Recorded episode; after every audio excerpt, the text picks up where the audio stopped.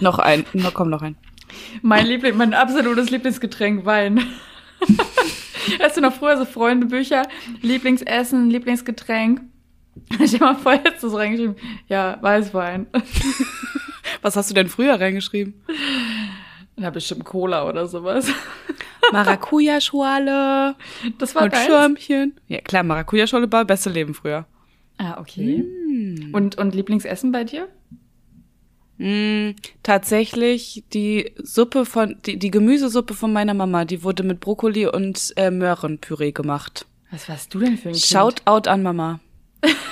Ich war ein richtig komisches Kind, das ist absolut richtig. Meine Mutter ist irgendwann mal zu mir gekommen, meinte zu mir so, Mona, ich lade uns ein zu McDonalds. Und ich so, Mama, nein, mach doch lieber Gemüsesuppe.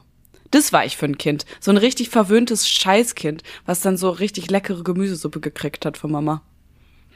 Ähm, okay, also ich sag mal so, bei mir stand auf jeden Fall immer Schnitzel mit Pommes im Freundebuch. Und äh, man kann mich auch heute zu meinem Geburtstag noch damit glücklich machen, wenn man mir einfach eine 20er-Packung Chick McNuggets hinstellt, ne? Das ist, ähm, Ich nehme meine Notizen heraus und schreibe hinein, Lisa, Ich sehe das 20 schon. Packungen Chicken nicht, McNuggets. nicht 20 Packungen, 20 Stück. Ja, 20 Packungen ist doch noch besser als 20 Stück. Das ist doch skalierbar an der Stelle.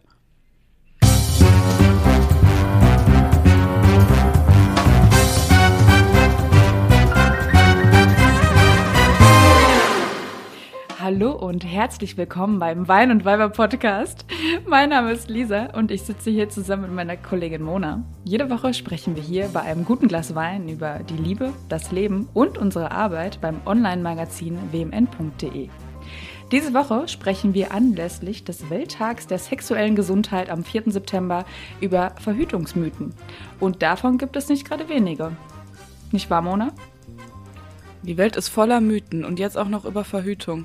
Mal wieder ist es uns aufgefallen in der Recherche, manchmal ist die Menschheit eigentlich zu doof, um sich fortpflanzen zu dürfen. Ist es nicht so, Lisa? Nee, also sie ist zum Glück ja doof, weil wir uns deswegen fortpflanzen. So rum, oder? Ach so, du willst, dass die Menschheit sich fortpflanzt, egal wie doof sie ist. Na gut, das ist ein anderer Ansatz. Mhm. Nee, ja, genau. Aber es wäre dann doch vielleicht irgendwie mal langsam im 21. Jahrhundert vom Vorteil, dass man sich das sehr genau aussucht, ob man sich jetzt fortpflanzen möchte oder eben nicht. Ähm, vor allem in so westlichen Ländern wie den unseren, wo es doch eigentlich möglich sein sollte. Nur manchmal ein bisschen an der Aufklärung hapert, habe ich so das Gefühl. Aber wir sind ja da, Lisa. Wir sind ja da und wir holen die Leute ab, wir holen die Leute rein und die wissen danach ganz genau, wie funktioniert's denn eigentlich mit dem Reinstecken und dem wieder rausholen? Mit dem sicheren reinstecken und dem sicheren wieder rausholen. Es ist äh, ganz wunderbar, dass wir jetzt hier zusammen sitzen. Wir haben wieder ein kleines äh, sexy, naja, vielleicht wird es auch ein bisschen unsexy, weil ich wieder ein bisschen die Moral-Apostelkeule raushole, ne? Aber ansonsten ist es schon ein sexy Thema, was wir heute auf dem Tisch haben. Ich habe nur gerade schon, noch. hab nur gerade schon bei der, bei der Recherche wieder gemerkt, so, ach Lisa, hm, du wirst heute den Leuten schon wieder Sachen erzählen, die sie nicht hören wollen. Boah, hundertprozentig und wahrscheinlich bin ich eine von den Menschen, die das nicht hören wollen wird. Das kann ich mir gut vorstellen. Aber ich möchte gleich vorneweg sagen, diese Mythen, die ich hier mitbringe, das sind Dinge, die, denen ich zum Teil selbst lange, lange Zeit aufgesessen bin und vielleicht sogar auch noch bis heute selbst aufsitze. Also, ähm, ja. Aber bevor wir jetzt hier reinstarten in unsere Mythen, wir haben jeder jeweils drei dabei, würde ich sagen, wir bleiben beim Protokoll und du hast einen kleinen Weinfakt für uns? Das Protokoll ist uns sehr wichtig. Ja, natürlich habe ich einen dabei. Und Lisa, es ist ein Weinfakt aus unserem Leben mal wieder. Du, du kennst mich, du, du, du weißt ganz genau, was bei mir los ist und du weißt auch, welch, von welchem Weinfakt ich wahrscheinlich spreche.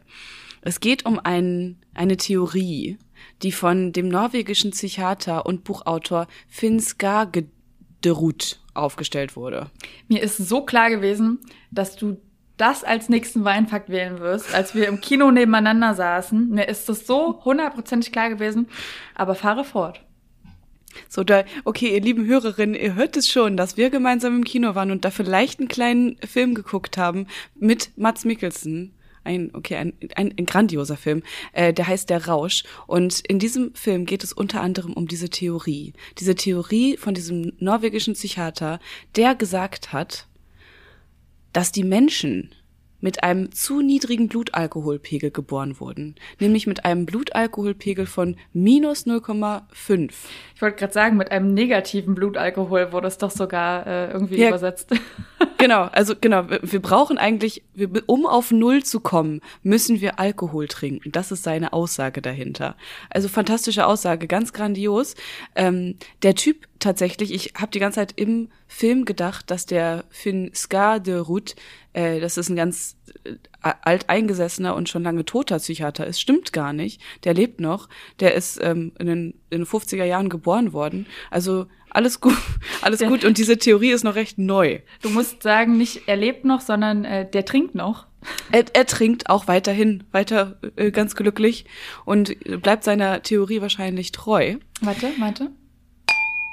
Sollte Prost. ja ein bisschen überraschend und passend den kleinen Prösterchen hier einbauen. Ich trinke darauf auf jeden Fall. Ja, Lisa, also, also 0,5 Promille. 0,5 Promille sollte man sich die ganze Zeit antrinken, um auf einem guten Level zu sein und das Leben in, in die richtigen Bahnen leiten zu können. Also im Film geht es tatsächlich um drei Freunde, die die Theorie aufstellen, hey, ähm, oder die, der Theorie die Theorie für bare Münze nehmen und sich denken, wir machen das einfach mal, wir probieren das aus. Es könnte sein, dass wir danach glücklicher sind, lustiger, motivierter, dass wir auf einmal nicht mehr so langweilige Vollidioten sind, sondern das Leben beim Schopfe packen. Und sie probieren es aus.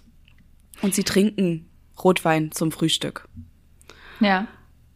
Und blasen immer zwischendurch in ihre kleinen ähm, Blasegeräte. Ja, die machen das äh, richtig professionell. Die haben da sogar ein kleines Messgerät immer auf, auf der Arbeit dabei, was dann auf dem Schulklo mal eben ausgepackt wird. Und mhm. dann äh, wird auch immer kontrolliert, dass die 0,5 wirklich am Start sind.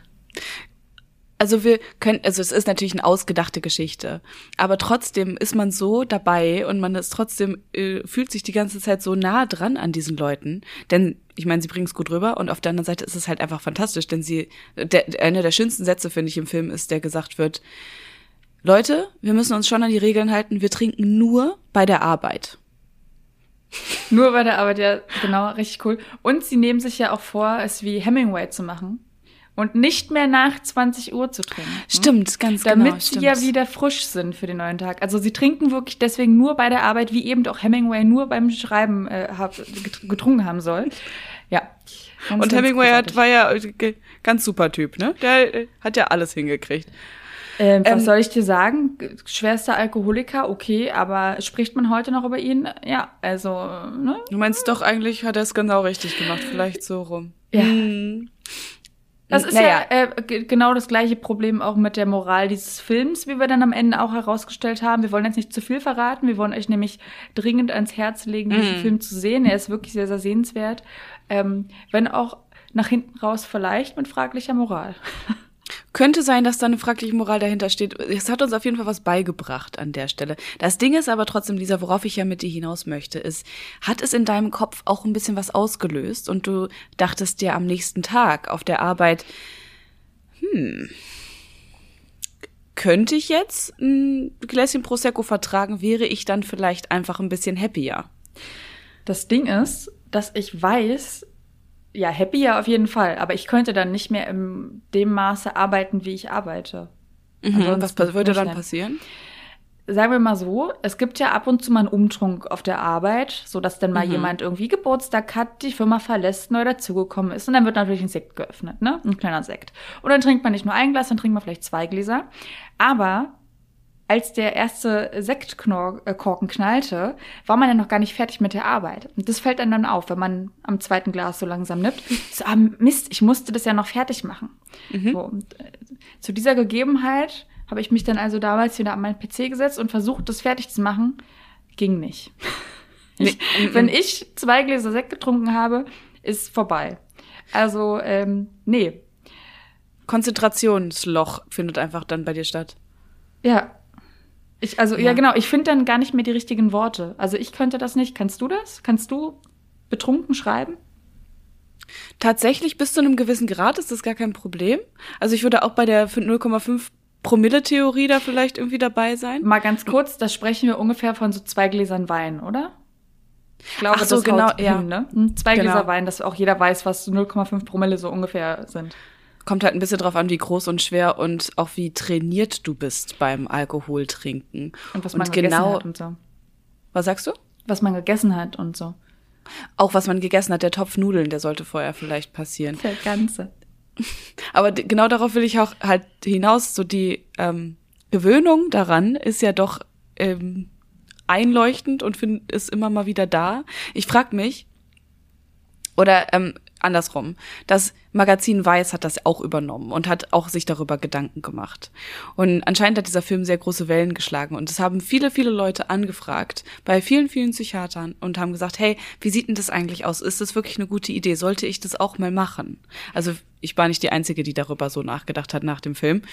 Und äh, unter anderem hat ein Psychiater Weiß äh, ein Interview gegeben und die Weiß-Reporter haben ihr diesen Psychiater die Frage gestellt, sag mal, wie sieht Ihnen das eigentlich aus, wenn man das Experiment durchführt? Wenn man jeden Tag den Blutalkohol auf 0,5 Promille hält und dabei einfach weiterarbeitet. Mensch, wie, wie sieht denn das aus? Was passiert denn dann mit dir?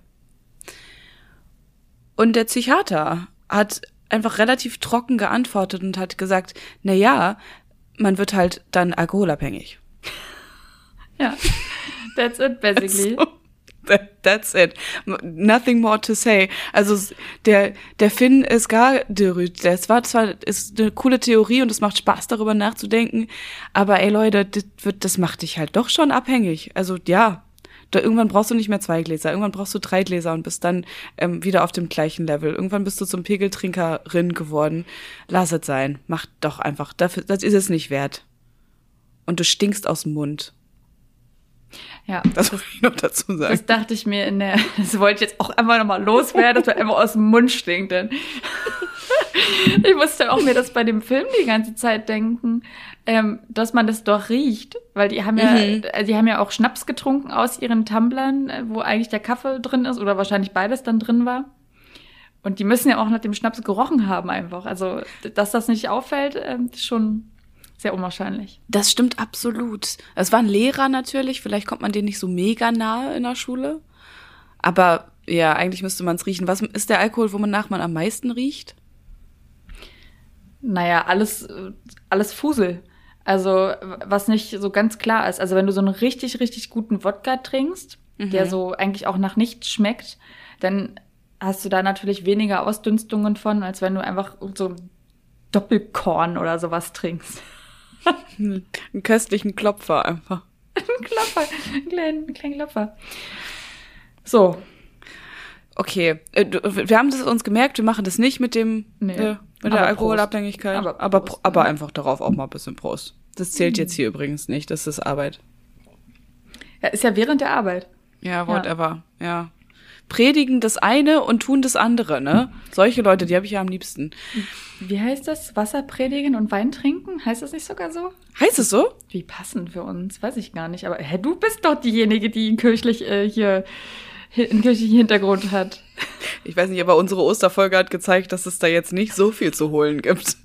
in einem kirchlichen Ja, Bewandtheit. äh, also wer noch mal reinhören möchte, ähm, wie viel Kirchenwissen denn bei jemandem da ist, der dann doch irgendwie in der Kirche war, gerne noch mal einfach die Osterfolge anhören, auch wenn Ostern schon längst vorbei ist. Oh, ja. bitte lasst es, es ist mir doch unangenehm im Nachhinein. Okay, Quatsch. Lisa, Ach Gott, ja, schnell Themenwechsel, ne? geht weiter. Wir, wir fangen jetzt einfach mal an. Mhm. Und ähm, ich, ich würde einfach mal sagen, du fängst heute mal an. Ich habe die letzten Folgen, wir haben ja ähm, auch schon ganz viele ähm, Mythen über das Thema Sex aufgeklärt. Und da habe ich irgendwie häufig angefangen. Und deswegen darfst du heute beginnen. Feuer frei, sagt sie zu mir. Na gut, dann beginne ich mit meinem ersten Mythos, äh, Verhütungsmythos.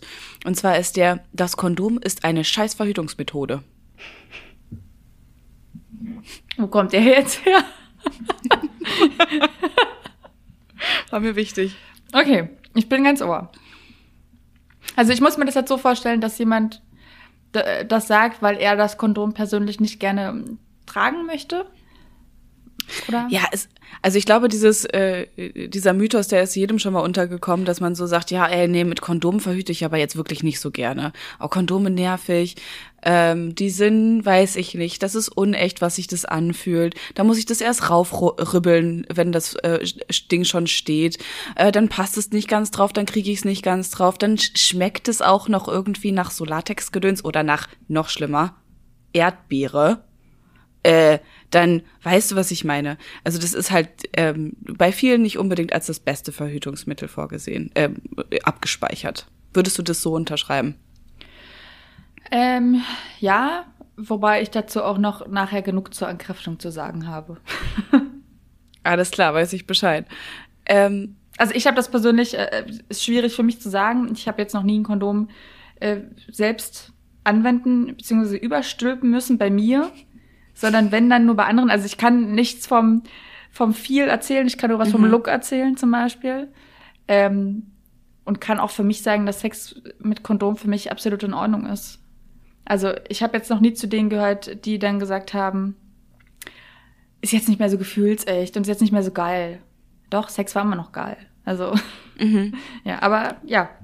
Dann du bist wirklich eine, die, ich würde das genau, ich würde da total ähm, das auch total gerne entkräften, dass das Kondom ein schlechtes Verhütungsmittel ist und trotzdem bin ich ganz genau auf der gegenseitigen Seite wie du mal wieder. Ich sag dir, Kondom, das fühlt sich nicht. Ich fühle das nicht. Ich sehe das nicht, ich fühle das nicht. Das sieht aus wie, vor allem wenn das Erdbeergeschmack hat, dann sieht das meist auch noch erdbeerig aus und dann hast du da so ein rosanes äh, Zelt irgendwie da rumstehen und du denkst dir, nee, das Ey, ist nicht erotisch. Ganz im Ernst, aber wer auch irgendwie so Erdbeerkondome benutzt von dieser äh, gewissen Marke auch noch, weil nur die machen sowas. Selber schuld, wirklich, einfach nur selber schuld. es gibt so gute Kondommarken da draußen. Aber okay, red erstmal weiter. Okay, ich rede erstmal weiter. Also ich will, möchte euch ganz gerne mitnehmen in die Welt des Kondomes, weil das Kondom ist zwar an sich für mich nicht die beste Verhütungsmethode, aber Leute, ist es ein geiles Teil. Und das hat man halt nicht so richtig auf dem Schirm. Weil, also natürlich, es ist halt irgendwie so die einzige, das einzige Verhütungsmittel, das halt irgendwie es hinbekommt, nicht nur Kinder äh, vorzubeugen, sondern ich. Grad so, was haben jetzt Kinder mit Kondomen zu tun, aber okay. War eine sehr lange Pause. Vor Kindern vorzubeugen. Ähm, und dann halt auch noch es gleichzeitig schafft, sexuell übertragbare Krankheiten ähm, aus deinem Körper rauszulassen. Also mega schön, mega gutes Ding an sich. Schöne Erfindung, einfach schön. Einfach, einfach klasse. Und es ist halt dabei, äh, ist es auch wirklich eine abgefreakte Erfindung. Und darauf möchte ich kurz eingehen. Weil das Ding, ähm, also so ein Kondom, erstmal ist von der Haptik her abgefahren. Das ist nur 0,06 bis 0,08 Millimeter dick. Ich weiß nicht, ob du mal einen Millimeter gesehen hast auf dem, auf dem Lineal, aber das ist schon klein, dünn. Und dann 0,06 davon. Also es ist wirklich ganz, ganz dünn. Und trotzdem ist es halt diese, dieses Gefühl von, es ist nicht so gefühlsecht. Also schon das relativ verrückt. Ähm, das Kondom war aber nicht immer so, wie es heute ist. Also diese ganz, ganz dünne Haut, die sich da über den, den Penis gestülpt wird, die sah früher ein bisschen anders aus. Und zwar ähm, gab es schon im antiken Griechenland und auch, ja, also generell in der Antike in, in Ägypten auch kondomähnliche Vorläufer. Die wurden aus ganz komischen Sachen hergestellt, gehe ich gerne gleich nochmal drauf ein. Mm, aber damals war es halt überhaupt noch nicht so dieses ähm, schöne Gefühl, wenn du ein Kondom anhattest, sondern es war einfach eine Tüte oben drüber. Und da wurde dann die Tüte in äh, die Vagina reingesteckt, also ganz uncool. Äh, übrigens, weil du das gerade erwähnst, mhm. ist ja im Prinzip heute nichts anderes mit dem Kondom für Frauen. Mit dieser Tüte, die man in sich reinsteckt. Mhm. Aber die, nicht, ja? Erzähl mal, weil die Tüte, die, die, die Tüte für Frauen, die ist doch genauso dünn wie so ein normales Kondom, oder? Ja, aber also wir sprechen gerade vom sogenannten Femidom, von, vom Kondom für Frauen. Es ist äh, am Ende mit so einem elastischen Ring und dann ist es halt eine etwas größere Latextüte, sage ich mal. Mhm. Und die musst du dir dann ungefähr eine halbe Stunde vor der Penetration halt reinfummeln, reinfriemeln. Und ähm, ah. dann, ja, wird er halt reingelutzt in die Tüte. Und das wird immer ganz groß angepriesen, dieses Femidom, weil das halt so die einzige Möglichkeit ist für Frauen, sich selber zu schützen vor sexuell übertragbaren Krankheiten, also äh, was sie selbst benutzen können eben auch als ja. äh, dieses Barriereverhütungsmittel. Ähm, aber erstens super unsexy und zweitens äh, krass schlechter Pearl-Index. Komme ich später nochmal drauf zu sprechen, wie schlecht der wirklich ist. Ich bin gespannt. Kannst du mich kurz abholen zum Thema, warum halbe Stunde vorher reinfriemeln? Und in dem Zusammenhang auch noch, passiert da nicht ein Unterdruck? Wenn man Nee, rein und raus? Nee, aber ich weiß, ich habe nur mal gelesen, dass man das irgendwie rechtzeitig machen soll, dass sich das halt schon irgendwie gut äh, legt in die Vagina. Also dass es da einen guten Sitz Mhm. hat, ne? Und äh, sich da erst erstmal ankommen. Es muss erstmal ankommen, das Finito. Es akklimatisiert sich erstmal ein Ja. bisschen. Ja, klingt also sehr unsexy. ja, Und genau. Da hängt dann da noch- halt so ein Rüssel raus, als hättest du da so einen Ballon in dir oder sowas, ne? So sieht es dann halt aus. Ei. Oi. Oi, oi, oi, oi. Okay, aber da ja, muss ich jedenfalls gerade dran denken, weil du gesagt hast, wie so eine Tüte in sich zu haben. Das ist halt basically das. Ja gut, okay, die Tüte kriegen jetzt halt die Männer irgendwie aufgefriemelt, aber da scheint es ja dann nicht so schwierig zu sein. Die kriegt man ja schnell drauf und wieder runter. Funktioniert ja auch viel besser. Ähm, einer der ersten Menschen, der das, äh, der, von dem man weiß, dass er dieses Kondom oder die Kondome an sich benutzt haben, war der Frauenheld Casanova im 18. Jahrhundert schon. Der hat damit viel Spaß gehabt und viele Frauen ähm, beglückt mal sagen.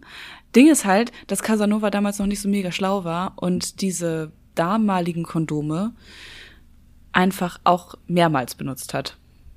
Der hat die, der hat die benutzt, der hat die abgestriffen von seinem Penis und hat dann einfach gesagt, so, das packe ich in meinen Rucksack und hol das das nächste Mal wieder raus. Und das hat anscheinend nicht so gut ich stelle mir das, oder so sein, sein Sack und Pack, der hatte bestimmt so einen kleinen Sack an, ähm, an so einem Holzstock hängen und ist damit durch die Gegend gewandert. So stelle ich mir den Casanova vor. Naja, auf jeden Fall ähm, gab es diese Dinger schon ganz, ganz lange. Und ich fand es auch noch, äh, ich fand es super spannend, dass die heutigen Kondome, ähm, die, die wurden von einem gewissen Charles Goodyear erfunden. Also diese, diese Art des Latex, diese Art, wie man Gummi zu Latex herstellen kann, das ist erst im Jahr 1839 erfunden Ist worden. das, ist das hier die Reifenfirma immer noch? ja, das ist nämlich das Ach, Krasse. crazy. Also ja, der Typ hat halt einfach, also der hat jetzt nicht das Kondom erfunden, sondern er hat die Art und Weise, wie man Gummi zu Latex macht, erfunden. Und danach haben sich halt diese amerikanische Reifenfirma Goodyear nach ihm benannt. Aber der Typ, also danke, der hat halt irgendwie dafür gesorgt, dass wir heute mit Kondom äh, miteinander äh, übernachten können. Miteinander übernachten. Ding ist halt aber trotzdem, dass es, also als das, dass es losging, äh, also 1870 irgendwie, da war ein Kondom noch zwei Millimeter dick. Also kein Vergleich. Das muss, du musst, ich glaube, da kann man nicht viel gefühlt haben in so einem normalen Kondom. Und also wirklich viel, viel dicker. Und die, damals hatten die auch noch nicht so richtig dieses, ähm, das Aussehen von heute. Also heute weiß man ja, die haben oben so einen kleinen Hut nochmal oben drauf auf dem Kondom. Ein Ähm, Hut. Einen kleinen Hut. Den nennt Nennt- man in Fachkreisen. Wie nennt man den, Lisa? Reservoir. Richtig. Das ist der Hut. Den gab's halt damals noch nicht. Also erstmal das ist schon sowieso äh, problematisch. Ähm, genau, und die waren halt einfach viel dicker und sahen, waren halt nicht so schön. Das Ding, okay, also jetzt haben wir uns mal ganz kurz damit beschäftigt, wie das Kondom früher war. Wir wissen, wie die Kondome heute sind. Also ganz dünn, wirklich relativ guter Pearl-Index. Hast du gerade den Pearl-Index auf dem Schirm? Vom Kondom? Mhm. Nee. Zwischen 4 und 10 oder sowas? Lass noch mal ganz kurz nachgucken. 4 und 10 ist nicht gut. Natürlich nicht. Ist ja auch kein äh, Kondom, ist sehr fehleranfällig, wenn man es falsch macht. So ein Pearl-Index stellt ja auch immer nur, ähm, kannst du noch mal ganz kurz, warte, ich guck mal ganz kurz. Ähm, der Pearl-Index stellt ja auch immer nur da, wie, guck mal bitte selber, ich komme hier Ach so. gerade nicht drauf. Ähm, warte. Also der Pearl-Index stellt ja immer nur da, wie etwas, wie gut etwas verhütet äh, im perfekten Use, also wenn du es wirklich auch perfekt anwendest, die Verhütung. Ja, okay. Also, was haben wir beim Kondom? Das ist gar nicht gut beim Kondom. Ja, sage ich ja. Weil, aber, da kommen wir auch noch drauf zu sprechen, sehr viele Leute es einfach nicht richtig benutzen. Und nicht richtig überstülpen zum Beispiel. Okay, okay, ich mh, verstehe. Also, aber darum, das, das, darum geht's ja auch auf jeden Fall. Du kannst ja nicht irgendwie sagen, ja, wenn das Kondom zu 100% richtig benutzt wird, dann äh, hat es einen guten Pearl-Index, natürlich. Aber wenn es reißt, wenn du es irgendwie nicht richtig hinge hingekriegt hast, dann werden von 100 Frauen zwei schwanger. Das ist gar nicht so wenig. Also ein. Aber es gibt ein, auch noch Verhütungsmethoden, die sind deutlich noch schlimmer. So, Lisa, da kommen wir gleich drauf. Ich bin gespannt, was da noch an Schrecklichkeiten auf uns zukommt. Ähm, also der, das Kondom an sich, was wir jetzt haben, ist, ich bin schon mal damit irgendwie einigermaßen zufrieden. Aber die, Welt, die Menschheit ist damit noch nicht zufrieden, denn es gibt noch ein Kondom der Zukunft. Oh ja, jetzt, oh, hm, ich ahne Böses. Ist es der, der oft äh, Artikel von unserer Kollegin Franzi? Der Das hat die unsere liebe Franzi geschrieben, das ist tatsächlich sogar ein sehr aufregender Aufregerartikel ge gewesen, wo sie gesagt hat, Leute, was zur Hölle? What the fuck? Lisa, es geht um das sogenannte Sprühkondom. Mhm. Das ist das erste Mal im Jahre 2008 auf den Markt gekommen. Und beim Thema Sprühkondom, da denken sie jetzt die meisten so, hä? Und das ist auch berechtigt. Aber du sagst gerade auf den Markt Ja. gekommen. War es wirklich auf dem Markt? Anscheinend wurde es getestet. also so aber richtig war ja niemals richtig auf dem, auf dem Markt. ne? Genau, genau. Genau, du kannst es nicht im äh, Supermarkt oder sowas kaufen. Und der Grund, warum man es nicht im Supermarkt kaufen konnte, ist halt, ist eine Scheißidee. Deswegen konnte man es nicht kaufen. Wir müssen uns das halt echt so vorstellen wie so ein, wie so ein Haarspray. Also nur mit Latex, glaube ich, innen drin halt. Und das sprühst du dir dann halt auf den irrigierten Penis. Genau. Genau, also es geht da, es, es ist tatsächlich nicht so wie so eine Haarspray-Dose, sondern es ist eher so ein Masturbator, den du auf deinen Penis raufsteckst. Also du steckst den Penis da rein, dann kommt eine Sprühladung äh, raus, die ist aus feuchtem, flüssigem Latex und es legt sich halt um deinen Penis herum. Lisa, um deinen Penis herum und dann Um ähm, meinen, um meinen Penis herum. Richtig. Und dann kannst du theoretisch damit ganz wunderbaren Sex haben. Also die Idee ist halt ganz niedlich, weil die Idee bedeutet einfach, der Mann ähm, hat mit diesem super, super noch viel dünneren und auf ihn maßgeschneiderten Kondom natürlich sehr viel mehr Spaß, als einfach mit so einem 0815-Ding vom Aldi oder vom DM. Ich weiß nicht, ob es bei Aldi Kondome gibt. Egal Locker. locker. Okay, also das Ding ist, ähm, die Idee ist irgendwie ganz niedlich, mh, nur es, äh, es hapert sehr an der Ausführung. Und zwar ähm, dauert äh, diese, dieses Sprühen und dieses Aushärten des Latex nicht ein paar Sekunden, wie sie sich das überlegt hatten, sondern es dauert halt so gut vier bis fünf Minuten. Und also ich stelle mir halt so die Typen vor, die so ihren Penis gerade in so einen Masturbator reingesteckt Ja, haben. vor allem, da, du, dann- das heißt, du musst ja vier bis fünf Minuten deine Erektion halten. ja, Und, und dass dann erstmal das Latex austrocknet. Das heißt, du musst richtig lang knutschen. So, während das Latex trocknet. Aber, und du darf darfst auch, aber du darfst berühren. auch, ja genau, und es darf dabei auch nicht berührt werden. Also du musst mit, mit Distanz musst du knutschen und dabei steif bleiben.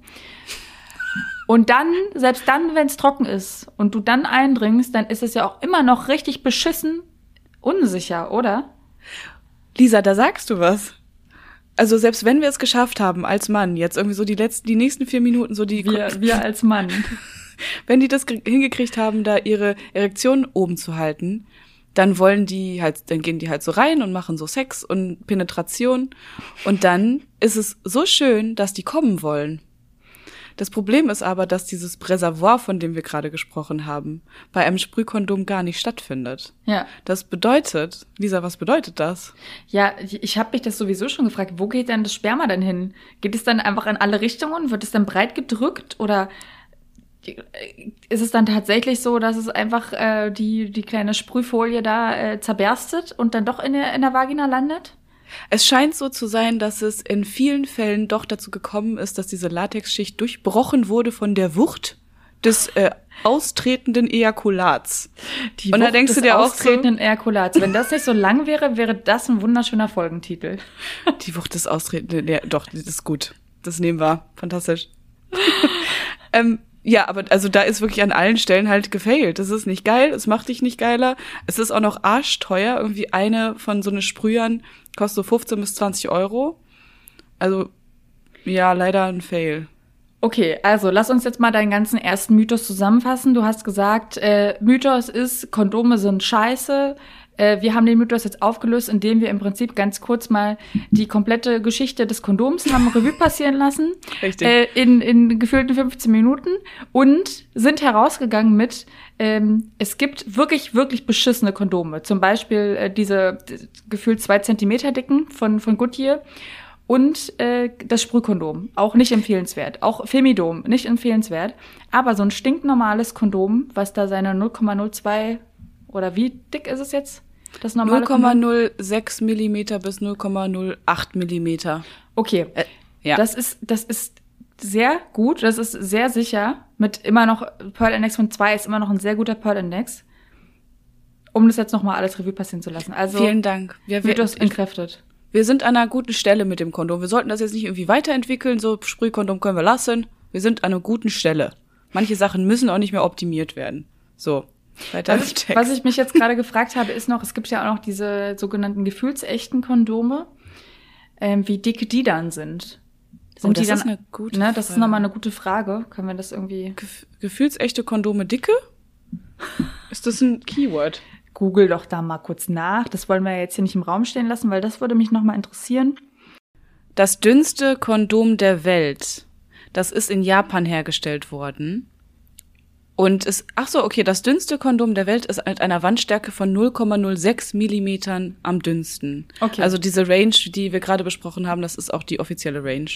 Und im Vergleich, das ist ganz schön, der Vergleich, das menschliche Haar ist im Schnitt sechsmal so dick wie ein gewöhnliches Kondom. So, Und und, wer mir dünn. jetzt nochmal erzählt, dass das hier nicht gefühlsecht ist, ne, äh, nee, ist nicht akzeptabel. Ich mache jetzt einfach mal weiter mit dem nächsten Mythos. Maul. Bist du denn soweit durch gewesen mit deinem Ja, ersten Mythos? Lisa, ich bin ganz be äh, bereit und gespannt auf deinen Mythos. Bereit? Du bist bereit und gespannt. Breit okay. und gespannt, ja. Ich habe mitgebracht meinen ersten Mythos, beziehungsweise den zweiten. Beim Oralsex muss man nicht verhüten. So, Mona, jetzt mal Hand aufs Herz, ne? Oralsex, verhütest du da? Ich leg dir mein, meine Hand überall hin. Ich natürlich nicht. Wa- Was? Du legst deine Hand überall hin? Ich wollte das nochmal verstärken. Mit, mit all meiner Inbrunst auf gar keinen Fall würde ich verhüten, wenn ich Oralsex habe. Und ich würde es auch nicht von irgendeinem Mann oder irgendjemand anderem, der bei mir da was macht, erwarten. So, Mhm. sehen wir? Los geht's. Das ist ein sehr weit verbreiteter Mythos und äh, ich bin ganz ehrlich, Mhm. auch ich habe, wenn ich mich mit jemandem von Tinder getroffen habe oder keine Ahnung was, nicht verhütet, wenn ich ja ein ein Blowjob äh, gegeben habe oder wenn ich Connilingus empfangen habe. Also auch ich äh, habe es lange, muss ich leider sagen, doch recht äh, riskant getan. Ich habe es riskant getan. so. Du sagst mir jetzt aber nicht, dass wir dadurch äh, Kinder bekommen Nee, pass mal können. auf. Also, es ist ja tatsächlich so. Ähm, also der erste Denkfehler ist einfach, dass man nur verhüten muss, weil man eine Schwangerschaft vorbeugen kann damit. Ja, Ja, okay. man kann beim Oralsex nicht schwanger werden. Vor allem nicht, es gibt ja ganz oft diese Dr. Sommer-Frage, kann ich schwanger werden, wenn ich das Sperma geschluckt habe und so? Nein. Man kann per se beim Oralsex nicht schwanger werden. Aber man muss auch ein bisschen aufpassen, äh, wenn man dann doch irgendwie Spe äh, Sperma zum Beispiel an den Händen hat oder so und sich dann da doch irgendwie noch anderweitig ein bisschen anfasst zum Beispiel und das Sperma dadurch in die Vagina gelangt, kann trotzdem eine Ja. Schwangerschaft entstehen. Also immer ein bisschen aufpassen, äh, wo die Körperflüssigkeiten hinwandern, wenn man Oralsex miteinander treibt. So. Der zweite Denkfehler ist dann allerdings, dass so eine Verhütung sehr wohl einfach notwendig ist beim Oralsex, einfach um vor sexuell übertragbaren Krankheiten zu schützen. Es wird, äh, wird zwar ganz, ganz oft, wenn man danach im Internet sucht, betont, ähm, dass es nicht so unglaublich wahrscheinlich ist, sich äh, zum Beispiel mit HIV anzustecken über Oralsex. Aber man kann sich zum Beispiel unter anderem mit dem humane Papillonvirus, also kurz HPV, ähm, anstecken, was bei Frauen unter anderem für Gebärmutterhalskrebs sorgt oder aber auch im Zusammenhang steht mit Krebs im Mund- und Rachenraum. Auch kann weitergegeben werden über Oralverkehr Herpes, Gonorrhoe, Syphilis und Chlamydien. Ja, also ein ganzes Potpourri an wunderschönen Krankheiten, die man sich auch holen kann, wenn man jemanden einbläst ohne Kondom oder wenn man sich lecken lässt ohne Lecktuch. Dazu kommen wir jetzt. Also, was ist denn die Option? Wie kann man, wie kann man vermeiden, sich beim Oralverkehr anzustecken? Also, entweder beste Variante ist, dass beide sich vorher testen lassen. Dann kann man halt natürlich darauf verzichten, ein Kondom zu benutzen oder ein Lecktuch. Oder man muss halt tatsächlich einfach den Blowjob mit einem äh, Kondom geben oder sich mit Ja. einem Lecktuch lecken lassen. Fragst dich bestimmt, was ist ein Lecktuch? Das klingt ja Was zur Hölle? Was zur Hölle? Habe ich auch zum ersten Mal erst im Zuge meiner Recherche vor ein paar Monaten irgendwie kennengelernt. Das ist eine hauchdünne Latexfolie, also auch ungefähr so dick wie so ein Kondom. Und die kannst du auch entweder aromatisiert oder völlig geschmacksneutral äh, kaufen. Und äh, die legst du dann halt entweder auf auf die, auf die Vulva oder kannst sie zum Beispiel auch beim Rimming benutzen, also wenn es um das, äh, um das Lecken des Anus geht. Auch da sollte man sich ja zum Beispiel von den Darmbakterien schützen. Und was man dann aber machen kann, wenn man da jetzt irgendwie nicht Bock hat, das extra zu kaufen, wenn man es zum Beispiel auch noch nie im Drogeriemarkt gesehen hat oder so, und das empfehlen sogar Ärzteorganisationen, dass man einfach ein Kondom aufschneidet, alternativ, Ah, dass du dann okay. so einen kleinen Kondomlappen hast, den du überlegen kannst. Ja, Wird das nicht total eingeknörmelt dann? Das, das ist doch total anstrengend, das auseinanderzuhalten. Ja, also ich stelle mir das, ja, ich stelle mir das auch so ein bisschen vor, dass du das dann ein bisschen festhalten musst, ne, damit es Mhm. dann irgendwie funktioniert. Ähm, ja, aber was soll ich sagen, ne? Also wie gesagt, ich habe es lange Zeit auch nicht gemacht, aber es ist halt so, dass es wie gesagt auch beim Oralverkehr Übertragungen geben kann, ne? Also Wenn du jetzt sagst, man sollte sich ja vorher testen lassen, wenn man das nicht möchte, ne? Ähm, weißt du ungefähr, worauf man ähm, da achten sollte beim Testen lassen? Also was, meinst du dem Frauenarzt oder der Frauenärztin sagen solltest, was du alles getestet haben willst? Ja, also im besten Fall äh, gerät man natürlich an einen Arzt oder eine Ärztin, die äh, weiß, äh, was sie da macht. Und du musst nur einmal kurz sagen, äh, bitte einmal Geschlechts alle Geschlechtskrankheiten, danke. Ähm, und dann wird Gut, wir halt, wissen alle, dass wir in der Service-Wüste Deutschland wohnen. Weiß Hm, ich nicht. genau. Weiß ich auch noch bei meiner, da war sie so, ja, äh, was denn für Geschlechtskrankheiten? Denke ich mir so, ja, sind Sie hier die Ärztin oder ich, so nach dem Mhm. Motto. Also man, man sollte vielleicht auch schon äh, im Gepäck haben, worauf man sich genau testen lassen möchte. Da hilft es dann vielleicht auch, wenn man zum Beispiel sogar schon Symptome hat oder so, dass man ähm, ja vorher mal ein bisschen guckt, was könnte das sein und sich explizit darauf testen zu lassen. Aber ansonsten, wie gesagt, einfach eine, eine Liste schon mitbringen von Dingen, die man auf jeden Fall abgecheckt haben möchte. Ähm, was immer lohnt an Tests sind auf jeden Fall Chlamydien und Syphilis. Die sind stark am explodieren, vor allem in Großstädten, wo sehr viel getindert, gebambelt und gepartnershippt wird. Und die bekommt man abgedeckt mit einem normalen PCR-Abstrich. Nee, das sind meistens so eine Extratests. Also du hast ja deinen ganz normalen ähm, HPV-Abstrich, was wir gerade hatten mit den ähm, humanen Papillonviren. Das wird bei Frauen immer getestet. Ähm, aber ähm, Chlamydien sind nur bis zum bestimmten Lebensjahr umsonst. Danach muss man die Kosten auch selbst tragen zum Beispiel. Äh, beim Syphilis glaube ich auch. Ja, also einfach da nochmal einfach noch mal direkt bei der Ärztin nachfragen. Und man sollte das auch auf jeden Fall in Anspruch nehmen, das mal zu machen. Weil viele Ärztinnen äh, aus meiner Erfahrung machen es halt nicht von sich aus. Ja, Die ja, ja, machen halt nur genau. das Nötigste. Die sagen dir dann, ja, okay, ähm, wir können damit nicht so wahnsinnig viel Geld verdienen. Vielleicht ist das dann auch teilweise das Problem, weil du brauchst ja eine, eine Beratung vorher. Ja. Das wäre ja schon nicht schlecht. Und soweit ich weiß, HIV-Test ist sogar noch mal in einer extra ähm, Klinik. Ne? Also das machst du meistens gar nicht beim, beim Frauenarzt oder bei der Frauenärztin, sondern hast du auch noch mal eine andere Anlaufstelle. Boah, dass das echt so kompliziert ist, sich auf diese ganzen Sachen testen zu lassen. Wahrscheinlich machen das deswegen so wenige Leute. Yes, gebe ich dir absolut Yes. recht. Ja. Yes. Aber ja, lohnt sich halt, ne? Ja, schon einfach machen. Absolut richtig. Vielen Dank. Vielen Dank für jetzt einmal kurz draufhauen auf unser allerschlechtes Gewissen, ihr lieben Hörerinnen. Einfach Ja. mal losgehen. Ich, was soll ich sagen? Ähm, mir tut's auch weh. Ja, dann ist ja gut. Ich trinke noch einen Schluck. Aber ich finde das vor allem so krass mit diesem Lecktuch, ne? Dass, dass man Mhm. davon noch nie was gehört hat. Man lässt sich da einfach immer munter verwöhnen und denkt da einfach überhaupt nicht drüber nach, dass man sich dabei auch gerade sonst was wegholen kann. Ja, oder er oder sie. Also Ja, du bist natürlich. ja dann nicht, ja, voll.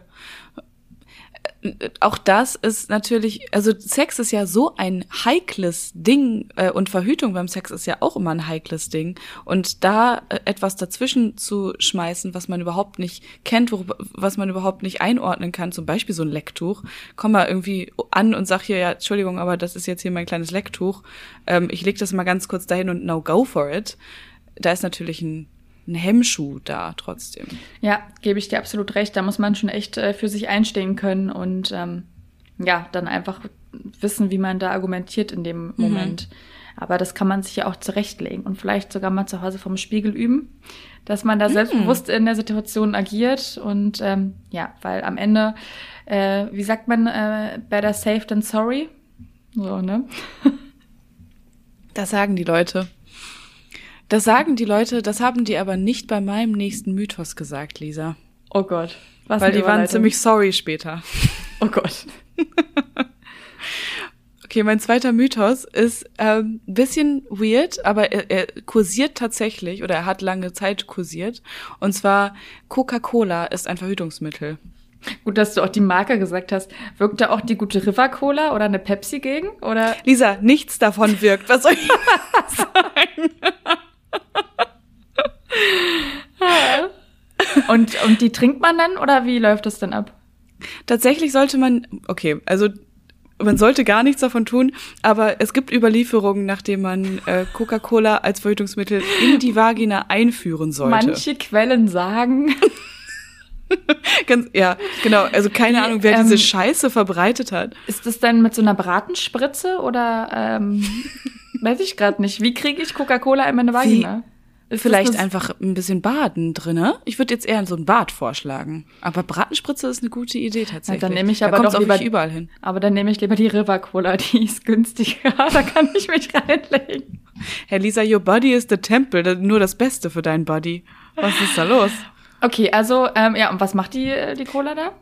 Außer die so schön kribbeln in meine Vagina. So schön, die kribbeln. Also die soll an, also okay, damals in den 50er Jahren hat man gedacht, dass so eine Coca-Cola ähm, das irgendwie hinbekommt, die Scheidenflora so durcheinander zu bringen ähm, und die zusätzlich die Spermien, wenn die gerade angekommen sind, äh, abzutöten. Hat also ja und deswegen haben sie angefangen, sich das Zeug da rein zu spritzen. Hat hinten und vorne nicht funktioniert und ähm, viele, viele Teenagerinnen haben damals das versucht und sind daran kläglich gescheitert. Ich glaube, dass dieser Mythos nicht mehr passiert. Also ich habe ihn so in der Form in meiner Kindheit oder meiner Jugend nicht mitbekommen. Ähm, bei mir in der Jugend war eher dieser Mythos von dem von der Brausetablette die man sich in die Vagina einführen sollte, um ähm, die Spermien abzutöten. Hast du von dieser, diesem Mythos mal was gehört? Nee, aber ich frage mich, äh, was, was für eine Brausetablette ist. So eine Aspirin oder? Gleich zwei Fliegen mit einer Klappe. Oh, Kopfschmerzen, oh, Schwangerschaft. Oh ja, dabei auch noch was getrunken, dann ist alles gut. Nee, tatsächlich ging es um die ähm, so Ahoi-Brause-Sachen oder andere Marken mit Brausetabletten. Weißt du noch diese so grün, so Waldmeister-Brause, die man in Wasser aufgelöst hat und dann, ja, hat das irgendwie nach was Leckerem geschmeckt? Das muss wie Scheiße brennen.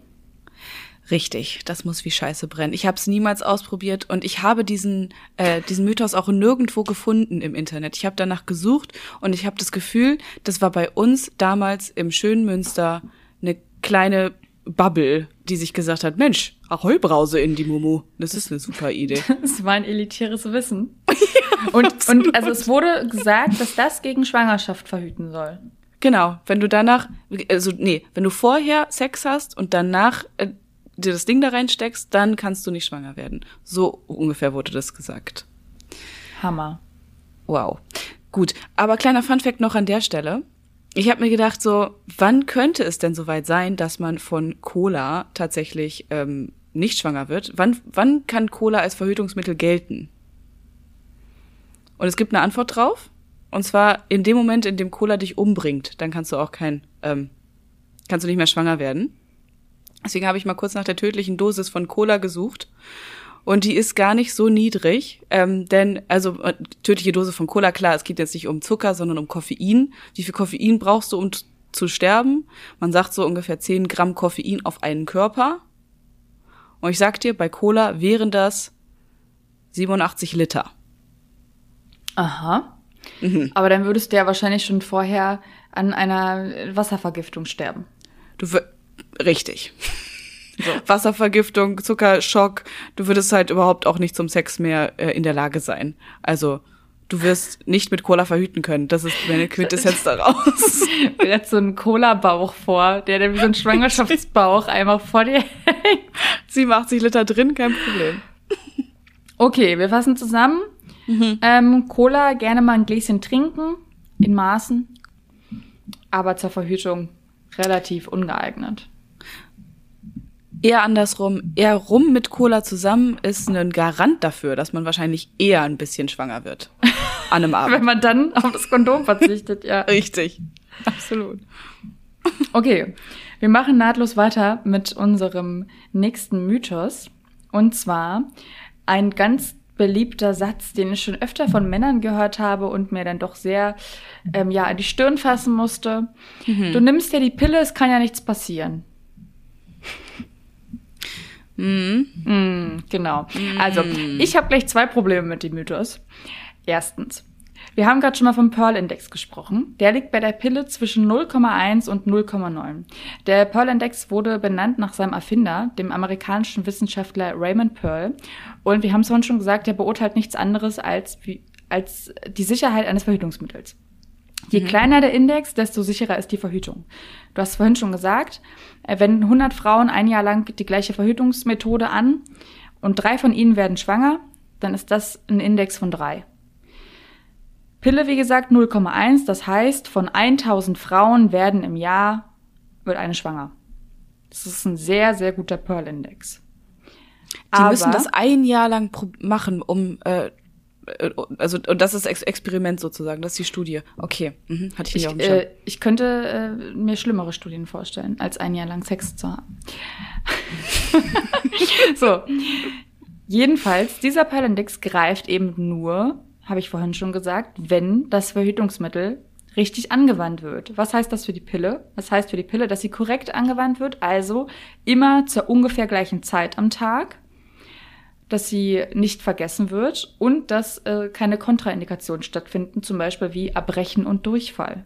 ja. Soll ja mal passieren. Sehr viele junge Frauen nehmen ihre Pille gerne 21 Uhr, ich früher zum Beispiel, und gehen dann feiern und äh, liegen dann um 23 Uhr schon auf der Toilette. Schlecht.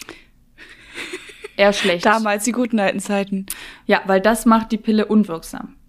Obwohl, das müsste doch schon vom Magen irgendwie absorbiert worden sein, wenn es zwei Stunden später Eben ist. nicht, es braucht Nicht? mindestens vier Stunden. Ah, oh. Also man oh, hat, ich habe mir früher mal gedacht, so ab eins darfst du kotzen, Lisa. Davor bitte nicht. Ja.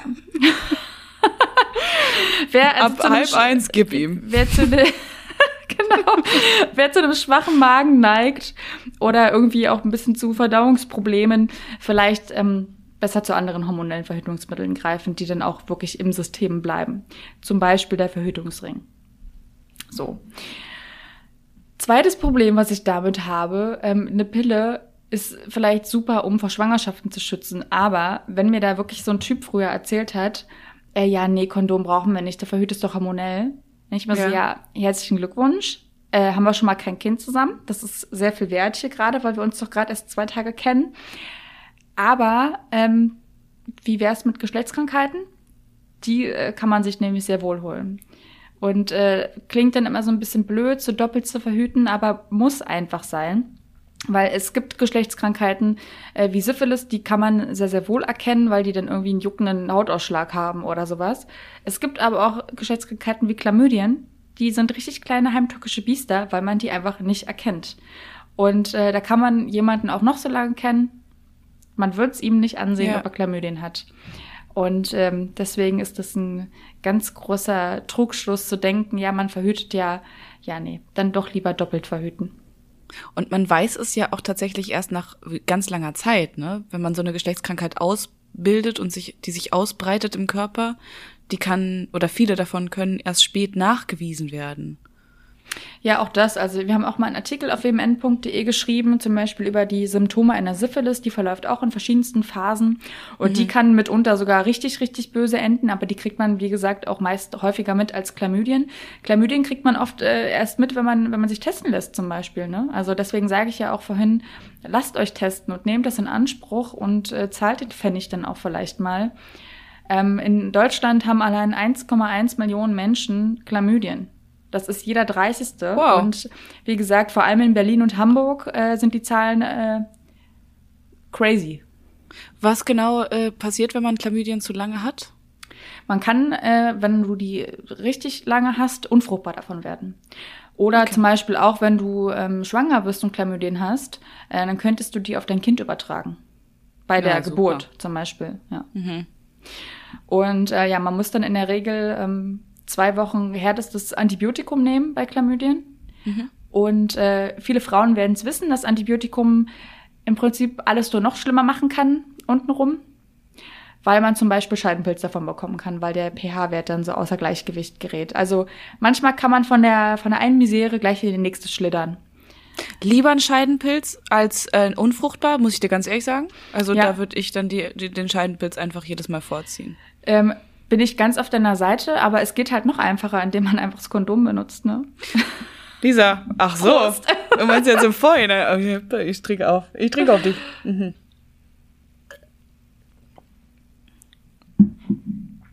Ach, ich sag's ja, die Moralkeule schon wieder geschwungen. Ne? Da ist sie gewesen. Ja, ah. da war sie. Das war ein Hammer. Das war ein richtiger Moralhammer. bist, bist du bereit für eine etwas leichtere Kost? Oh Gott, ja. Hm, schon. Gut, Lisa, ich würde dich mal ganz kurz mitnehmen. Ich würde dich einpacken und mitnehmen in eine in ein Land vor unserer Zeit. Ähm, denn wir gucken mal ganz kurz ins Mittelalter rein. Mythos? Ein Land vor unserer Zeit. Kennst du noch den, das Mittelalter? ja. Whatever. Kennst du noch den Film in einem Land vor unserer Zeit? Nein. Oh, das tut mir leid. Das ähm, alle an alle Hörerinnen, ihr werdet es bestimmt lieben, diesen Film mit Littlefoot und jetzt mache ich weiter. Okay, äh, der Mythos geht darum, im Mittelalter wurde nicht verhütet. Gibt's ja ganz oft, dass die Leute sich denken, hm, ich weiß über das Mittelalter Bescheid, damals wurde einfach nur rumgevögelt und die Leute hatten eine Million Kinder mindestens. Jeder die Leute haben jeder. alle zu viel Tudors gesehen. Die Tudors und, und hier Game of Thrones und sowas. Yes. Wurde bei Game of Thrones eigentlich verhütet? Ach Quatsch. Gebumst nee, ne? wurde da. Inzestmäßig. Durch, durch die Familie hindurch. Genau, aber das, also okay, Game of Thrones ist ein ausgedachtes Land vor unserer Zeit. Im Mittelalter war es aber tatsächlich ein bisschen anders. Die haben sich sehr viele Gedanken darüber gemacht, wie sie es denn hinbekommen können, nicht schwanger zu werden. Es ging da tatsächlich viel ums Schwangersein und nicht unbedingt so viel ums ähm, Geschlechtskrankheiten nicht verteilen, denn die hatten keine Ahnung oder ja. wenig Ahnung. Aber ist ja auch im Mittelalter kein Wunder, weil Schwangerschaft ähm, nicht selten auch den Tod bedeutete. Also für entweder Frauen, die bei der Geburt gestorben sind oder bei dem Versuch hops gegangen sind, sich das Kind wegmachen zu lassen. Also mhm. verstehe ich schon, dass da ein gewisser Need dahinter war, dass man sich mit dem Thema beschäftigt. Absolut. Das, äh, ja, ganz genau, du sprichst es schon an. Die Leute hatten eigentlich keinen Bock, sich äh, das Baby wegmachen zu lassen, wenn es schon da war, weil lass dich mal im Mittelalter von so einem äh, ähm, sehr berstigen und äh, barbarischen Typen ähm, mit einer Zange penetrieren, um da das Baby rauszuholen. Das ist zwar sehr sicher, äh, eine sehr sichere Art und Weise, dein Baby loszuwerden, ja, aber die meisten Leute sind dabei absolut gestorben. Ich wollte gerade sagen, auch eine sehr sichere Methode, den Tod zu finden. Es gab ja dann auch noch so ganz viele Kräuterfrauen, die das dann später so auf natürliche Wege versucht haben und da verschiedenste Kräuter gesammelt haben und so und die dann verabreicht haben, die dann halt auch äh, abtreibend wirken sollten, aber die haben manchmal auch nur bedingt geholfen. Je nachdem, Weil, wie gut die Kräuterfrau war, ne? So. Voll. Und was das wohl für Kräuter gewesen sein gewesen sind. Also ich, ich frage mich halt, wie wieso wissen wir das heute nicht mehr, welche Kräuter man nehmen muss, um sein Kind äh, abzutreiben? Also keine Ahnung, vielleicht war es irgendwie das ähm, LSD-Heroinkraut, kann sein, dass das irgendwie funktioniert. Aber an sich ich würde ja sagen, weil wir so unglaublich fortschrittlich sind und halt einfach äh, an jeder Ecke eine Abtreibungspille bekommen können. Aber ja, wir alle, vor allem wir Frauen, wir kennen die Wahrheit. Ähm, solange da immer noch Männer im Amt sind, die sagen, dass man sowas ja nicht wie Smarties nehmen sollte, mhm. ähm, sind wir doch einfach noch nicht so weit in Sachen Abtreibungspolitik. Aber da wollen wir jetzt gar nicht zu tief reingehen. Nicht, dass wir hier gleich noch irgendwelche Klagen im Hals haben oder so. Finde ich, ist aber tatsächlich ein sehr spannendes Thema, was wir vielleicht nochmal aufgreifen könnten ja. an einer anderen Stelle. Wie Smarties nehmen. Ich glaube, diesen Satz habe ich auch tatsächlich schon mal von einem Arzt gehört. Macht keinen Spaß. Gut, äh, äh, die Verhütungsmethoden im Mittelalter, Lisa. Ich nehme mich mit. Und zwar einmal. Ähm, Menschen haben ihre, äh, oder Frauen haben ihre Vulven und ihre Vaginas tatsächlich mit Pflanzen eingerieben, mit Kräutern eingerieben. Also nicht nur nachdem sie schon schwanger waren, sondern sie haben auch im Vorhinein schon so irgendwie so Efeu und so giftiges Zeug darauf geschmiert, um ähm, ja es irgendwie hinzubekommen, dass da kein Spermium überleben kann. Ja, also herzlichen Glückwunsch. Danach bist du halt taub und kriegst gar nichts mehr vom Sex mit und dann wirst du auch noch schwanger. Also wow. Original, das habe ich mir auch gedacht. Also es ist halt nicht so richtig überliefert, inwiefern jetzt wirklich das Kräuterzeug daran gelegen hat, ähm, dass sie nicht schwanger wurden, weil natürlich wurden manche schwanger, manche nicht schwanger. Man weiß heute nicht mehr, wie dolle die geholfen haben. Aber Alter, das muss schon gebrannt haben. Ich, oh, wahrscheinlich so, so Feuerdisteln haben die sich da reingesteckt und dachten sich dann, ja, okay, alles gut. Gut. Dann gab es natürlich aber auch noch die Möglichkeit, ähm, sich ähm, durch exzessives Sporttreiben beispielsweise oder durch sowas wie Fastenkuren davon abzuhalten, überhaupt für so ein Baby ähm, bereit zu machen, ähm, dass der Körper einfach überhaupt nicht dazu in der Lage ist, äh, schwanger zu werden. What the äh, fuck? Ernsthaft? So, so steht es geschrieben in diesem es, Internet. Es steht geschrieben. äh, ja, mega krass, weil man weiß ja zum Beispiel auch heute, dass ähm, Frauen, die irgendwie magersüchtig sind oder so, Mhm, die mhm. sind ja gar nicht oft in der Lage. Ähm, die, die haben ja zum Beispiel eines der ersten Symptome der Magersucht ist ja auch eine ausbleibende Periode. Das heißt, die haben gar keinen Zyklus, die können gar nicht schwanger werden. Und das mit dem exzessiven Sporttreiben, das wusste ich ja auch nicht. Ist der Körper da so krass gestresst dann oder was? Naja, also es heißt alles nicht, dass es auch wirklich so funktioniert hat, wie die sich das überlegt haben. Es war auf jeden Fall eine Möglichkeit. Ich stelle mir ähm, gerade vor, wie die so Sex haben und dann gehen die so Marathon rennen oder. äh, ich muss noch kurz los, ich muss noch mal 50 Kilometer und dann äh, wird es auch. Ja, genau, entweder halt das oder äh, andersrum ist es halt auch so gewesen, dass die Leute sich gedacht haben, ich glaube, ich bin schon schwanger, ich gehe mal lieber zum Aderlass. Ah ja, das ist hier mit dem, mit dem Blutlassen, ne? Also, dass man da im Prinzip den Körper dadurch reinigen wollte, war das mhm. so? Okay. Also genau, theoretisch wäre der Aderlass dafür da gewesen, eine Krankheit aus dem Körper rauszuziehen.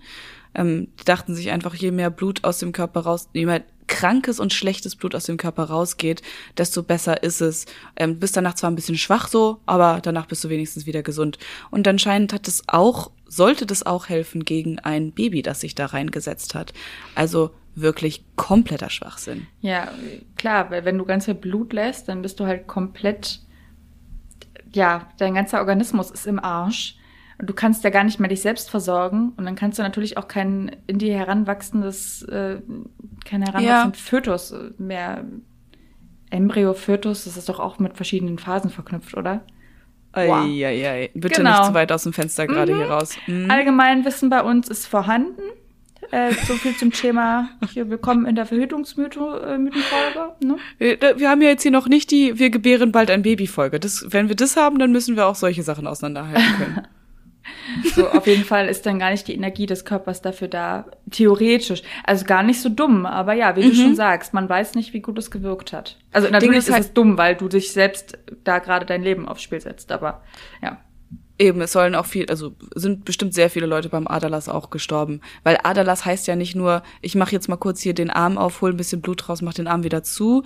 Weil Aderlass bedeutet auch, ich hol ein bisschen, ich mach den Arm auf mit einem stumpfen Messer, ist wahrscheinlich schon geschimmelt, dann kommt da zu viel Blut raus, dann kriege ich es nicht zugemacht, dann kriege ich es irgendwie doch zugemacht mit einer sehr verschimmelten Nadel und dann sterbe ich wahrscheinlich daran, dass ich mir eine Blutvergiftung geholt habe. Also das muss im Mittelalter schon scheiße gewesen sein. Viele Leute einfach dann auch gestorben. Mm. Dann haben wir ja ganz am Anfang schon angeteasert, dass auch die Mittelaltermenschen da Kondome genutzt haben. Das müssen wirklich abgefreakte Kondome gewesen sein. Äh, so aus der Antike ist so überliefert, dass man da Schafsdärme genommen hat. die man mit einer Schnur unten am, äh, da wo der Sack anfängt, zusammengebunden hat und sich dachte, muss jetzt halten. Also viel Tier wurde genutzt dafür. Viel Tier. Währenddessen du äh, gerade erzählt hast, wie man die Grützwurst, äh, Quatsch, die Verhütung macht, ähm, habe ich hier noch mal ganz kurz geguckt, weil ich mich hier nicht mit diesem Nichtwissen zufrieden gebe. Mhm. Ab dem Ende der achten, nach der achten Woche der Befruchtung, ja, Ah. äh, wird der Embryo zum Fötus. Also wird dann nicht mehr als Embryo, sondern als Fötus bezeichnet. Check. Keiner muss uns da mehr. Erst Embryo, Woche. dann Fötus. Und danach? Baby. Kind, Kind. Okay. Mann, lass das, heißt es dann. Wunderbar. Gut, das ist der Aufklärungspodcast. Okay, also der, sie haben es geschafft, irgendwie mit Schafsdärmen zu arbeiten und sie haben es aber auch noch geschafft, sich zum Beispiel Leinenstoffe um den Penis zu legen oder auch Leder um den Penis zu legen. Leder. Also Und dann rein. gen- das habe ich mich auch gefragt. Wie, Lisa, wie? Ich habe ja jetzt schon ein Problem damit mit 0,06 Millimetern, die sich in meine Vagina reinschieben. Leder. Led, nee, habe ich nicht eingesehen. Aber da, da sind wir ja auch wirklich von weg. Also das scheint sich nicht durchgesetzt zu haben. Das scheint sich nicht durchgesetzt. Vielleicht in der SM-Szene. So, vielleicht ist das da. Vielleicht sollten wir da nochmal nachfragen. Aber, ja, okay, es ist halt Tierhaut, aber porös ist es ja auch, ne? Also, ja, also von Sicherheit kann man da, glaube ich, nicht sprechen. Und was ich mich ja auch dabei frage, meinst du, das ist denn wohl, ähm, haben die wohl Gleitgel nutzen können? Weil ich, also so ein Lederstück, was sich so reinschiebt, das kann halt nicht wirklich schl schl schlutzen. Schlutzen. Du weißt, welches Wort ich meine. Glitschen. Klipschen, ja. Kann es, ich also es glitschen? gibt, du kannst so feucht, wie du möchtest sein, aber durch ein Lederdings wirst du wahrscheinlich nicht durchklipschen. Das würde ich ganz gerne noch mal Casanova fragen, wie die das denn gemacht haben. Das war locker angefeuchtet. Weil dann, wenn Leder feucht ist, dann ist es ja auch äh, flexibler. Oh. Oh, meinst du so? Kennst du das, dass man, wenn man sich ähm, so Lederboots, so, so Cowboy-Stiefel neu kauft, oder Mhm. auch zum Beispiel, wenn man sich eine neue Jeans kauft, dann soll man sich ja damit mit voller Montur einmal in, ähm, in Wasser legen. Ich weiß gerade gar nicht, in warmes oder in kaltes. Weil sich das dann, sowohl die Jeans als auch diese Boots, komplett deiner, wenn es dann trocknet, zieht sich das ja Ah. wieder zusammen, entweder die Ja. Baumwolle oder das Leder und passt sich so richtig deiner Körperform an. Ich stelle mir gerade vor, dass die da sich da was um den Penis gewickelt haben aus Leder, das so in Wasser gehalten haben. Und da haben die das erstmal trocknen lassen und dann ging es richtig los. Es hat dann perfekt hat aber- gepasst. Es hat aber länger als vier Minuten gedauert, das auszuhärten, glaube ich. Und das haben die dann auf jeden Fall auch öfter benutzt. Berechtigterweise. Vollkommen okay. Ich sag's dir, das, was die ähm, Archäologinnen da so gefunden haben an Überlieferungen, was die sagen, das sind Trinkhörner. Es sind nämlich eigentlich Kondome, sag ich dir. Oh, das hat wehgetan damals. Also Frau sein wollte ich dann doch nicht damals. Nee, das muss nicht unbedingt. Okay. Okay, Lisa, ich habe noch zwei kleine Verhütungsmethoden für dich. Ähm, eine, Analsex haben. Ganz ähm, einfach und simpel. Wird wirklich, also hat zu 100 Prozent oder wahrscheinlich fast zu 100 Prozent funktioniert. Ding ist aber dabei, dass da eine kleine Zwickmühle dabei ist, weil ja das Mittelalter doch sehr christlich war und deswegen Analsex natürlich ähm, komplette Sünde war. Also musste man schon darauf achten, dass es nicht rauskommt, wenn man Analsex hat, denn man landet im Kerker, wenn man das mitbekommt. Aber ich muss sagen, das ist wirklich eine Verhütungsmethode, die ich unterschreiben kann. Das ist sinnvoll. Ach so, das ist die Verhütungsmethode. Ich dachte, jetzt kommt eine Verhütungsmethode, wie man, die man beim Analsex. Ah, okay, jetzt verstehe ich. Verstehst ach, du? Das, ach ja, es soll ja nur, genau, Geschlechtskrankheiten hast du gesagt, es sind ja völlig egal gewesen. es geht ja nur darum, keine Kinder zu bekommen. Ja, hm. Aber die ist doch sinnvoll, oder? Um keine Kinder zu bekommen, ist erstmal nicht so schlecht. Besser als Schafsdarm. würde ich behaupten, dass das heute noch Leute machen. These in den Raum gestellt. okay, und die allerletzte Verhütungsmethode, ähm, der sogenannte Keuschheitsgürtel. Ich glaube, den, also davon haben Ja. die meisten schon mal was gehört. Also einfach keinen Sex haben. Also ganz genau. Also sich einen komischen Gürtel umziehen, der wird ja in ganz vielen Mittelalterfilmen immer so hübsch dargestellt, oder nicht hübsch, aber äh, stilisiert dargestellt, mit so einem Metallschloss irgendwie über der Vulva drüber, so komplett schwachsinnig. Mm, Man ist sich aber heute tatsächlich nicht ganz sicher, ob der Keuschheitsgürtel wirklich dafür da war, um keinen Sex zu haben, oder ob der vielleicht ähm, ein Sextoy war, beziehungsweise ähm, was, was den Sex noch anheizen sollte. Da war nämlich eigentlich nach innen gestülpt die ganze Zeit so ein Dildo drinnen, ne? Die Weiber wussten damals ganz genau, was sie sich abholen müssen und was nicht. Die haben sich den ganzen Tag über schon ready gemacht und dann, ähm, Oh ja. okay. Alles klar. Gut, Lisa. Das, das waren die Verhütungsmethoden aus dem Mittelalter. Ähm, ja, Gut, dass wir darüber hinweg sind. don't do it. Auf jeden Fall. Ich habe noch einen allerletzten äh, Mythos äh, für dich dabei, für unsere Hörer und Hörerinnen auch dabei. Auch einer, der mir wieder ähm, sehr am Herzen liegt, weil ähm, ja ich doch irgendwie häufiger mitbekomme von Freundinnen, die mir dann ganz stolz erzählen, dass sie jetzt ähm, aufgehört haben, die Pille zu verwenden, ähm, weil die einfach mega viele Nebenwirkungen hat und äh, die da einfach keine Lust mehr drauf haben. Und das Ding ist ja aber auch, dass es gar nicht so unglaublich viele hormonfreie Verhütungsmethoden gibt. Äh, auch dazu äh, findet ihr bei wmn.de einen Artikel. Da sind die, die es gibt, aufgelistet. Aber wie gesagt, viele sind es nicht. Die beste davon ist äh, tatsächlich immer noch das Kondom. Aber wir haben vorhin schon drüber gesprochen bei deinem ersten Fakt. Die Leute haben keinen Bock aufs Kondom. Die sagen dann, es ist nicht gefühlsecht, das nervt, das stört. Und ja, deswegen lassen sie es einfach ganz weg und setzen auf eine andere Verhütungsmethode. Und zwar auf den Coitus interruptus. Auf Deutsch Feuer rausziehen. Feuer rausziehen. Feuer rausziehen. Genau so sagt man das auch. Ja. Ja. Also zwei Dinge auch hierzu. Ich habe es vorhin schon gesagt, jetzt kommt nochmal meine Ansage dazu. Wenn sich das Kondom irgendwie störend anfühlt, vor allem äh, für den, für den Mann, der es trägt, oder den Penis, die penistragende Person, die es trägt. Uh. Uh, schön gegendert. Ich hoffe, es stimmt jetzt auch. Ich möchte hier nicht in Fettnäpfchen treten. Ähm, wenn das Kondom stört, dann ist es einfach die falsche Größe. Leute, es gibt nicht nur eine Größe da draußen an Kondom. Es gibt sau viele Kondomgrößen und einfach in den Supermarkt zu gehen oder in den Drogeriemarkt zu gehen und die erstbeste Packung mit Tutti Frutti Geschmack zu kaufen oder mit Noppen, weil es könnte ja so lustig sein, ist nicht die richtige Herangehensweise. Wenn ihr darauf angewiesen seid, Kondome zu benutzen, Kondome nutzen wollt, um euch vor Schwangerschaft zu äh, schützen oder vor Geschlechtskrankheiten, dann müsst ihr vorher mal messen und mal gucken, was braucht ihr eigentlich für eine Größe. Ein Kondom sitzt dann richtig, wenn es sich anfühlt wie eine zweite Haut. Dann rutscht es weder noch schnürt es ein. Jetzt sag mal ganz ehrlich, Lisa. Ich dachte ja immer, dass diese Größen von Kondomen ein absolut krasser Mythos ist. Nee. Also, weil, hast du mal so ein Kondom aufgeblasen? Also, ach das haben so. wir früher im Sexualunterricht gemacht. Ja, natürlich. Also klar, jedes, jedes Kondom ist extrem äh, dehnbar.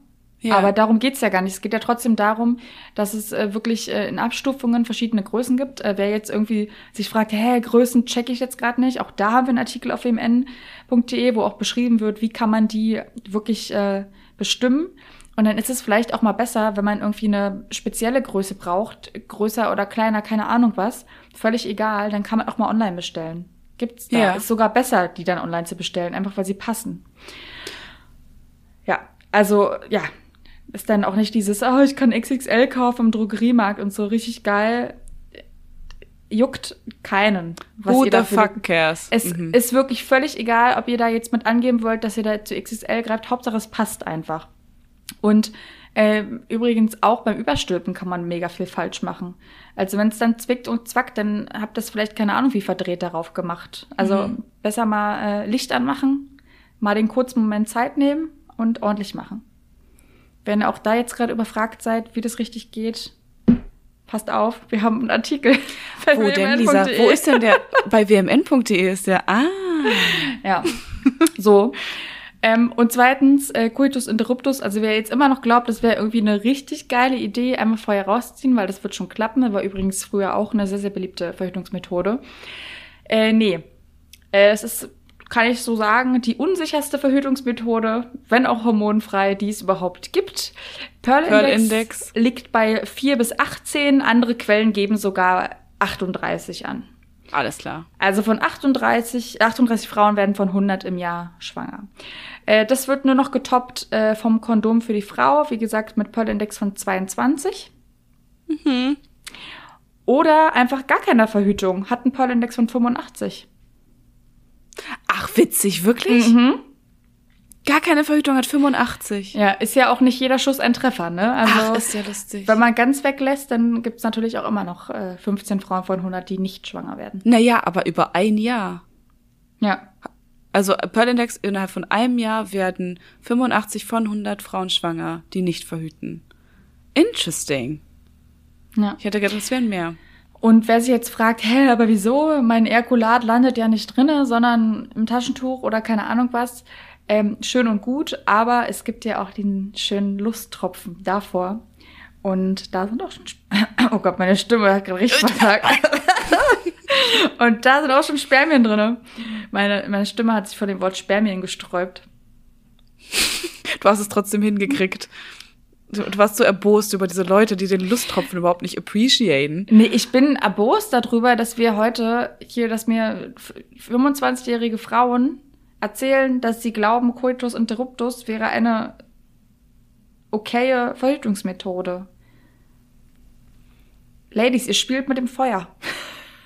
Beziehungsweise, wenn ihr schwanger werden wollt, dann werdet doch schwanger, ist doch okay. Nee, Macht genau, völlig, ist völlig ist in so in Ordnung. Ordnung. Aber ähm, ja, wie gesagt, mal davon abgesehen, dass die, die Geschlechtskrankheiten, die fiesen kleinen Geschlechtskrankheiten, die Mhm. freuen sich, die freuen sich am meisten über diese Verhütungsmethode. Ich glaube, wir haben das schon mal gemacht, diesen kleinen Aufschrei, diesen kleinen Aufruf an alle HörerInnen. Ey, es ist- wäre so eine geile Investition in eure Zukunft und auch äh, in die Zukunft der Welt.